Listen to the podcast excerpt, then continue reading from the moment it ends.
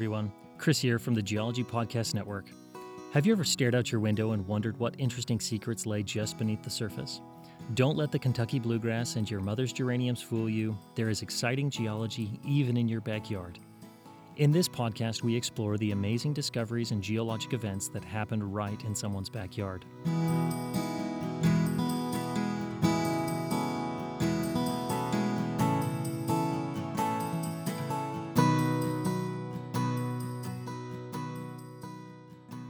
In the early noughties, I lived for about a year in Sierra Leone, on the tip of West Africa.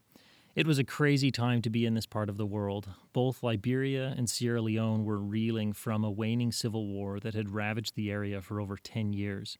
And interestingly enough, geology played a vital role in this conflict as rebel forces initially sought to control the Sierra Leonean diamond resources to fund their rebellion. After the war had officially concluded, things remained chaotic for many years. I remember seeing large groups of children leaving the refugee camp where I was working a few months before school was scheduled to start. The children were heading for the diamond mines in hopes of finding diamonds to aid in paying their school fees. Upon their return, they would show me small handfuls of rough diamonds that they had found that they would then take to the diamond merchants to get small amounts of money to pay for their school fees. It was heartbreaking to see how many diamond mines used child labor in their mining operations. But I can't deny that it was inspiring to see the great lengths these children would go to so that they could attend school.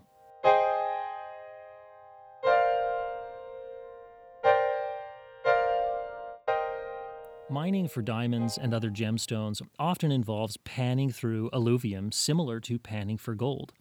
The difference between diamond and gold is that diamonds are about five times less dense than gold. This means the hydraulic sorting processes that easily concentrate gold are more difficult for diamond. To provide a comparison, there are only six minerals that are denser than gold, and there are numerous rock forming minerals that have a very similar density as diamonds.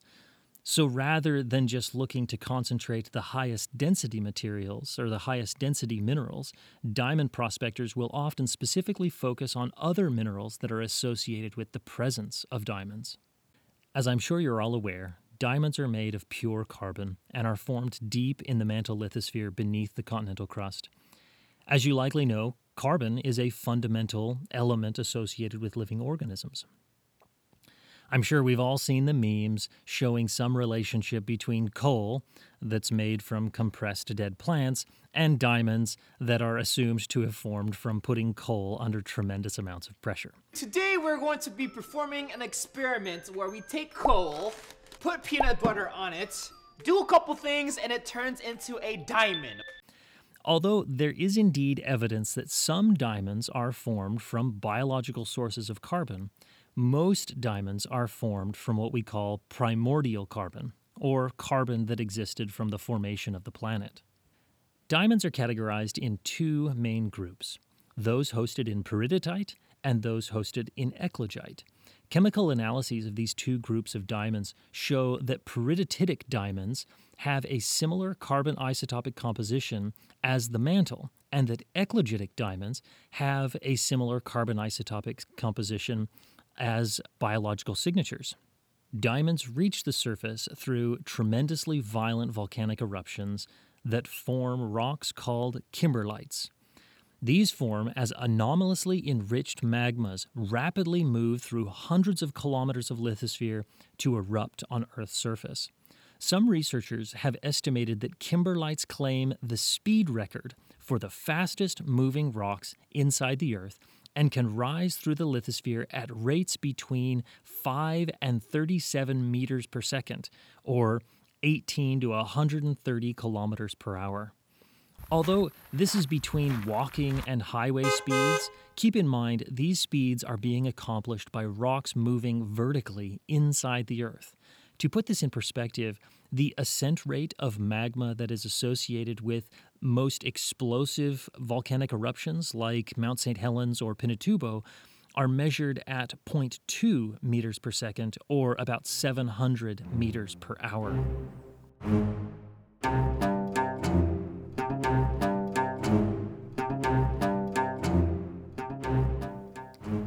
In addition to diamonds being found in kimberlite volcanic deposits, they can also be found in sedimentary deposits that carried diamonds away from their volcanic source. One locality in particular that is rich in alluvial, or actually in this case, aeolian diamonds, is southwestern Namibia, which is home to the only alluvial diamond mining operation specifically focused on wind blown diamonds. Diamonds remain the most economically significant mineral commodity in Namibia, and about 2% of the world's gem quality diamonds come from the diamond mining area along this country's southern coastline. Diamonds have been mined from the Namibia coastline for well over 100 years. In the early days of mining, while Namibia was a German colony, the area around the diamond bearing region was deemed off limits and called the Sperrgebiet, which is German for prohibited area. Although the total area makes up 26,000 square kilometers, only 5% of the land is actually used for mining. The rest was treated as a buffer zone, and the amount of buffer that was needed was calculated on how far a person could walk with only the supplies they could carry, with the idea that anyone who tried to sneak into the Sperrgebiet to steal diamonds wouldn't be able to make the round trip to the diamond rich areas and then back to civilization. The Sperrgebiet is an incredibly inhospitable area with very little apart from sand and wind carved rocks. To this day, access to the Sperrgebiet is highly restricted and can only be visited with written permission from the Namibian government. I was able to visit this area in 2013 and then again in 2015, although my reasons for visiting the Sperrgebiet were not diamond related. In 2013, I was traveling across the Namib Desert to collect Precambrian rock samples to understand the tectonic history of the region. These samples were most often collected from Inselbergs, or island mountains that rose above the sand dunes.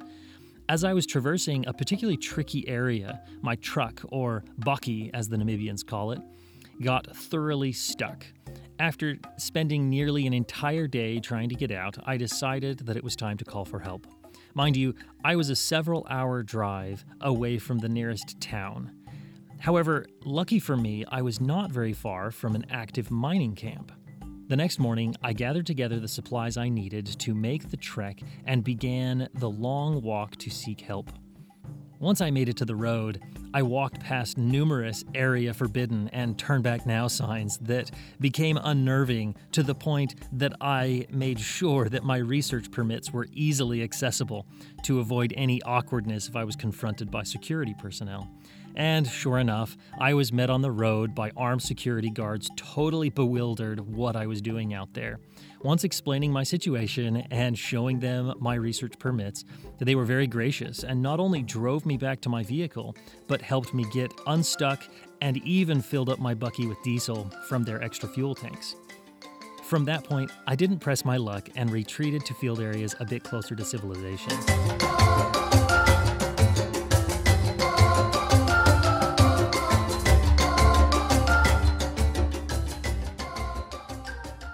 So, do you want to pan for diamonds? There is actually one place on the planet where anyone can pan for diamonds in the only public diamond mine called the Crater of Diamonds State Park in Arkansas, USA. In 1906, John Wesley Huddleston found two diamonds near his farmhouse. Upon realizing his farm was sitting on a veritable diamond mine, he quickly sold it for $36,000, which today is valued at over $1 million. And then the rush was on. Thousands of people flooded to Murfreesboro seeking diamonds. For a small fee, anyone in the public could try their luck at finding a diamond. The mine changed hands several times through various commercial mining ventures that found variable amounts of success. And commercial mining continued until 1972 when the state of Arkansas bought the land for the equivalent of $6 million and turned it into a state park. Today, for $10, anybody can access the park, which continues to be the only public diamond mine on the planet. The Crater of Diamonds is located in the southwest corner of Arkansas and is frequented by both locals and tourists. Nearly 180,000 people visit the park every year. On average, at least one diamond is found every day. The Crater of Diamonds State Park is famous for having sourced the largest diamond found in the United States. The 40 carat Uncle Sam diamond, discovered in 1924, found during a commercial mining venture. But the largest diamond ever found by a visitor at the state park was a 16 carat diamond found in 1972. So, for a $10 fee, this visitor walked away with a diamond worth between 150 and $175,000. Finding diamonds in your backyard is unlikely unless your house is sitting smack dab on top of a kimberlite pipe. Nevertheless, if finding a diamond is on your bucket list, I recommend saving your pennies to make a trip to southwestern Arkansas to make your diamond finding wishes come true. Thanks for listening. If you enjoyed this episode, please share it with your friends, students, and professors.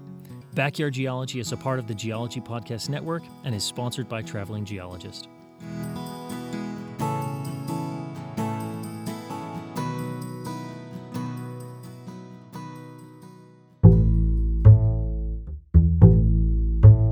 Hey there, fellow geoscience aficionado.